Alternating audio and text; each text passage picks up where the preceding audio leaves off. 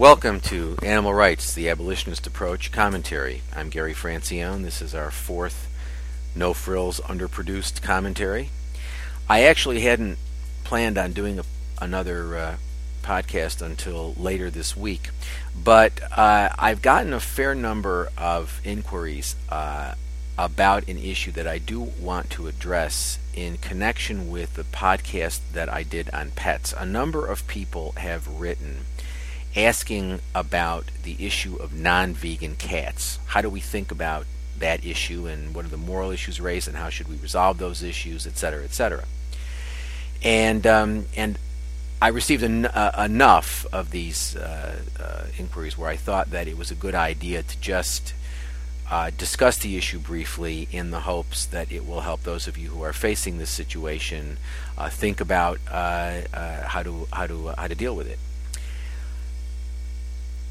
First of all, let me say I'm not a veterinarian, so I don't have any expertise, any veterinary expertise in the matter. I have over the years uh, been reading about the issue of veganism in cats because it's an in, it's a it's an issue that comes up a fair amount uh, when I'm uh, giving a, a, lecture on animal rights or uh, when I'm being interviewed. Uh, people will say, "Well, you know, what about your dogs?" and um, I'll say they're vegans, and then someone will call in on the radio show and say, "Well, I have cats; they can't be vegans, and what should I do in that situation?" So it's something that comes up with a fair, fair uh, degree of frequency, and um, so I am familiar with the issue, but I'm not a veterinarian. We also have a number of friends who do have feline refugees in their homes, and um, and so we have some anecdotal evidence, uh, a considerable amount of anecdotal evidence, because we have a number of friends who have cats and uh, some friends who have many cats. It's it's certainly a problem uh, for some cats. Now, it appears to be the case that it is not an issue so much with female cats. Female cats seem to do well or can do well on a balanced vegan diet. The problem is with some male cats. Now, let me comment on the use of the expression balanced vegan diet. We're always assuming that, you know, whether we're talking about humans or non humans, that any vegan diet has got, we're not, you know, just eating strawberries is not going to get you very far if that's all you do is eat strawberries, right? Strawberries are really good for you, but if all you do is eat strawberries, you're going to not fare well. And uh, I'm always bewildered when I read these newspaper editorials uh, about uh, you know parents who have been charged with manslaughter or or, or uh, abuse of children because uh, their children have either gotten ill or died as a result of what the news media characterizes as a vegan diet. And you find out that the parents are feeding the child nothing but potatoes. Well, you know, if you feed the child nothing but steak three times a day, the child's not going to do well either. So uh, we're always talking about a balanced diet, and it's uh, apparently the case that this is not a very big problem for female cats. It's a problem for some male cats. There is controversy about the degree to which the issue can be addressed in a satisfactory manner with the male cats who have problems with a vegan diet. There are some people who maintain that, and uh, uh, these, this, this includes uh, some, some of our friends who have actually had this experience that if you monitor the cat's urine pH uh, frequently, and you make sure that there are no crystals in the urine, and you do other things like avoid uh, uh, kibbles and you know, harder foods and things, uh, that you can deal with that issue, and that even when crystals do arise, you can use supplements of a non-animal uh, origin that can solve the problem. There are other people who maintain no, there are some cats that just simply cannot be on a vegan diet. Uh, I don't know what the answer is. I, I I'm going to address the issue, assuming that, for argument's sake, that there are some cats who simply cannot exist on a vegan diet. Whether that's uh, that's true or not, I I don't know. Certainly, it's the case that many cats can exist and do very well and prosper on a vegan diet. Um, so, uh, but I'm assuming that there are going to be some that can't, and then the question becomes, well what do we do about those cats? I want to draw a distinction between moral justification and moral excuse. When we say that something's morally justified, we say it's okay. When we say that something's morally excusable, we say, well, it's not okay, but we understand why you did it. Okay? Uh, an example of, a, of moral justification uh, and I'll use a legal example. Uh, in the law, if I reasonably believe that you are about to inflict deadly physical force on me, you come up to me with a gun, and I reasonably believe you're about to shoot me, and I shoot you first. Uh, under the law, that is self defense, and that's a justifiable homicide. Basically, what the law says is in that situation, uh, your self defense is it's okay. It's a, it's a good. It's it. You, you did something that was all right. It's an unfortunate thing that you had to do, but there's nothing morally wrong with what you did. Excuse. Let's use a, a different legal example to illustrate excuse. Excuse involves a situation where, let us say, I put a gun to your head and say, go in and, uh, or no, I put a gun to your child's head and I say, go in and rob that grocery store, or else I'm going to kill your child. You go in and rob the grocery store. That can be a situation in which the law says you you've been subject to duress. We understand why you did it. What you did wasn't morally right. It wasn't morally right for you to go in and rob the store. What you did was wrong. But we understand why you did it. Now, I don't think it's ever morally justifiable to feed meat or other animal products to an animal uh, whether it's a cat or any other animal, I don't think it's morally justifiable. There can be situations in which it's morally excusable. If you have adopted a feline refugee and you have done everything possible, and that's an important qualification. You have really done the work. You've done the research. You've gone and talked to vets and gotten the information, and you know, and and and you know, you've tried different things and whatever. You've you've tried your very best to get the cat on a vegan diet. If you can't get the cat on a vegan diet, then I think there's a very good argument that feeding a minimal amount of animal products to the cat is morally excusable. It's not justifiable, it's not all right to do, but what are you going to do? You're stuck in a bad situation. No matter what you do, it's not going to be acceptable. I mean, what are you going to do? Let the cat starve? Uh, and and you know throw the cat out and say it's your problem. I'm not going to deal with it. So you know this is the problem that we have when we domesticate animals and we have this this institution called pet ownership. Same thing happens with slavery, right? I mean, with human slavery, there were all sorts of moral issues that were raised as a result of the institution of human slavery. It's a bad, immoral institution. It results in immoral problems of immorality coming up all of the time. Same thing with domestication there are all sorts of issues that come up as a result of the immoral institution of domestication. And it's not just whether or not you feed your, your, your, your cat's meat or other animal products. It's a question.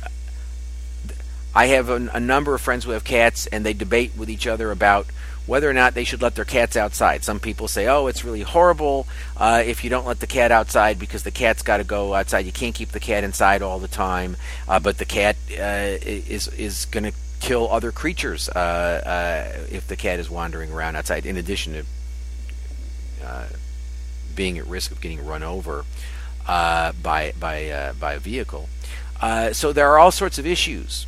Um, that are raised by pet ownership. And I mean, we have the you know, we face issues. Of, our dogs are vegan, but you know, you're always wondering, am I doing the morally right thing? You know, uh, uh, um, because we control their lives, because because we have to control their lives, because they are domestic animals that are dependent on us for everything.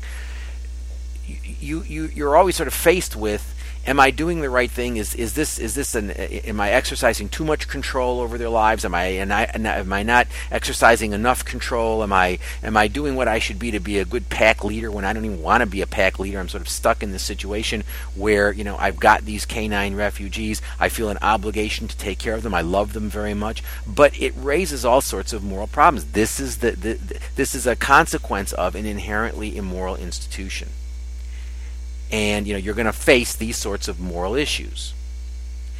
And so i think we have to do our best to make sure that you know we, we've done everything possible in good faith to keep our cats on vegan diets or to get our cats on vegan diets. If in a particular situation it's the cat's going to die if you don't feed the cat animal products then I think it may be morally excusable to do it as long as you've done your very best to do a vegan diet for the cat.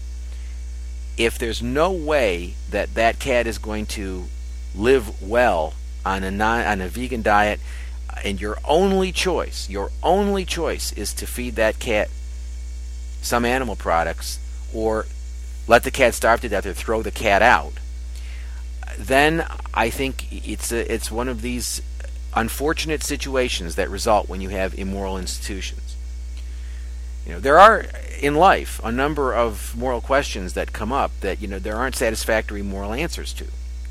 For example, you're a physician in a uh, in a in an emergency department. You've got one pint of blood. You've got two patients. They both need it. You've got you know you can only save one. You make a decision.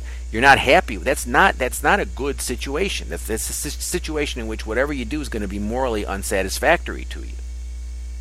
So, I think it's it's uh, uh, you know it's the, the burning house is another example. You know, uh, you're walking by the burning house and you, there's a there's a human and there's a, a, a non-human in the house. Who, who are you going to save if you can only save one? Well, you'd like to save both. What, whatever you do is not going to be a particularly satisfactory situation. You know, these sorts of these sorts of hypotheticals are not particularly good places to to make moral theory. Uh, these these are these are situations that we generally don't face. You know, you're not you're not faced with any any situation like that when you're deciding whether to eat a hamburger or not. It's not a you know there's not some sort of emergency situation that requires you to make a choice. There's no sort of compulsion that's uh, that requires you to make any sort of choice. Um, in a situation where you've tried your best to get the cat on a vegan diet and you can't, you've really done you know you've done your very best. And one thing I'd like to suggest is, since most vets aren't vegan, uh, they they don't tend to take veganism seriously for humans, let alone for non-humans. And so, if you really want to be conscientious about it, try to find the increasing. You know, there there are a number of vets out there, and, and thankfully their their number is increasing of vets who are either vegans themselves or are uh, vegan friendly and have at least thought about the issue, uh, and uh, and and they're they're uh, they're they're analyzing it and they're trying to to deal with um, with uh, with with the issue. Try to find one of those vets. You know, they were very very hard to find uh, ten years ago. They're a lot easier to find now. Uh, vets who will help you uh, with this issue, and you know who can tell you about how frequently you should have the pH monitored, of the you know the uh, the, the, urine pH monitored, or uh, you know what sorts of foods are less likely to result in these urinary tract problems in male cats, uh, and and um, you know at what point do you do you use uh, other forms of non-animal supplementation to deal with any crystals that you find in in the cat's urine, etc. There are an increasing number of vets who can help you with that, but but if you've if you've really done everything you can and you've made your good faith effort, then I think that um, you may be in a situation where, because we are all involved in this inherently immoral institution called animal exploitation, and there is and there is an institution called pet ownership, and there are lots of animals that need homes. And I think giving an, a home to a non human refugee is an important form of animal rights activism. Where you just don't really have uh, anything that you really feel morally comfortable with, but you may have something that is at least morally excusable. One thing I, I do want to say uh, that troubles me over the years, I've been asked this question many, many times about non-vegan cats. I've been, there's there are very actually very few uh, issues um, when you've been doing it for almost uh, 30 years. There there are very few questions you haven't been asked many times. Um, as a matter of fact, uh, if I uh, had merely one penny for every time I've been asked uh, either what about insects or what about plants uh, I could I could probably um, uh, purchase the Taj Mahal. But um, in any event, uh, so there are there are uh, you know a series of questions that come up. This being one of them. When I'm asked this question, I always respond by asking another question. I ask, "Are you vegan?" And you know that I would say, and I haven't done a scientific survey of this, so I'm just estimating. I would say between 80 to 90 percent of the people over the years that have asked me that question, when I ask them, Are you vegan? they give me some version of the answer no. They say, Well, almost, or I'm a flexible vegan, or I really try, but you know, sometimes I like a little ice cream or or you know, or cheese pizza, or I've got to have fish once in a while because I really need, you know, I can't, I can't, I just can't get omega threes from algae. I just can't. I mean, I, I absolutely need to eat fish. So, and, all of those things, I uh, I don't really uh, credit very much. As a matter of fact, I regard them as uh, obvious nonsense. But um, what what troubles me is that I, I, I am asked this question by people who are themselves not vegan. Now, I don't really understand that. If you're not vegan, why are we talking about your cat? So I hope that um, those of you who are worried about this are yourselves vegan because if you're not you're not thinking clearly uh, that that that I can tell you um, and so you're probably not going to be able to think clearly through the issue of the non-vegan cat if you haven't thought th- clearly through the issue about your own veganism uh, and and it's astonishing the number of people who have said no, they're not vegans, but they ask me about uh, non-vegan cats. And and I I've come to the unfortunate conclusion that it's just a gotcha sort of question. It's not really a serious question. It's intended to try to trip me up or show some some sort of inconsistency in in my way of analyzing these issues. So um, if you're not vegan, go vegan it's easy, it's better for you, it's better for the planet, and most importantly, it's the right thing to do. Uh, as far as your cats are concerned, do the homework. Uh, try as hard as you can to get your cat on a vegan diet. If for some reason you have a cat that simply cannot prosper on a vegan diet, then I think a very good argument can be made that it's morally excusable to feed that cat a minimal amount of animal products so that the cat is healthy. But again, this just shows how clearly, it shows clearly how problematic the institution of pet ownership is. We need to take care of the animals that are in existence now. We certainly have that moral obligation. But we ought not to be bringing any more into existence, whether they're cows, pigs, or chickens, or dogs or cats. We ought not to be bringing any domestic animals into existence because domestication is inherently problematic and raises all sorts of moral problems, this being one of many. So I hope I have uh, stimulated you into thinking uh, in certain directions about the issue. I know there are a lot of you out there who have this uh, who have this, uh, the, the, this this issue to deal with, and I really think that um, Many cats can do well on a vegan diet. I think that uh, there are a lot of folks who just don't put the time into into uh, uh, uh, the matter, and I think that if you take the issue seriously, put the time into the matter, put some effort into it, do some research, talk to some vets who who are knowledgeable about nutrition and who are, if them not themselves vegan, or at least are vegan friendly vets, and um, and who who know uh, have some clinical and uh, and uh, uh, you know have some clinical experience and have done some reading on the subject. Um, and uh, and that's that's I think know, it's it's one of these unfortunate situations where I, I wish I could give a more satisfactory answer, but I think it's just uh, all part of the mess that we've created called animal exploitation. In any event, thank you very much for listening visit our website at abolitionistapproach.com or come over to Facebook or Twitter. Thanks again.